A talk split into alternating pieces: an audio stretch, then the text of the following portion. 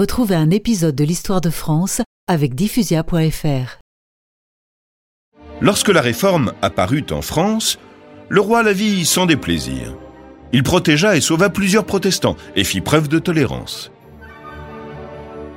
Mais c'était le peuple catholique qui était violemment contre les réformés. En face, la propagande protestante grandissait, s'enhardissait, formait des fanatiques. Des statues de la Vierge furent brisées. Pour le roi, prendre le parti des hérétiques, c'était dans... Les hérétiques? Oui, c'est comme cela qu'on appelait les protestants, parce qu'on les considérait comme opposants à la religion de Jésus-Christ. Donc, pour le roi, prendre le parti des hérétiques, c'était, dans la France majoritairement catholique, courir le risque d'une révolution. En attendant, grâce à ces alliances, la France put résister à de nouvelles attaques de Charles Quint.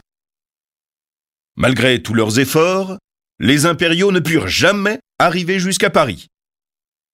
Grâce à l'intercession du pape Paul III, élu en 1534 et partisan d'une réconciliation entre les deux souverains, le roi et l'empereur signèrent le 18 juin 1537 la paix de Nice et se réconcilièrent lors de l'entrevue d'Aigues-Mortes le 15 juillet 1538, promettant de s'unir face aux dangers protestants.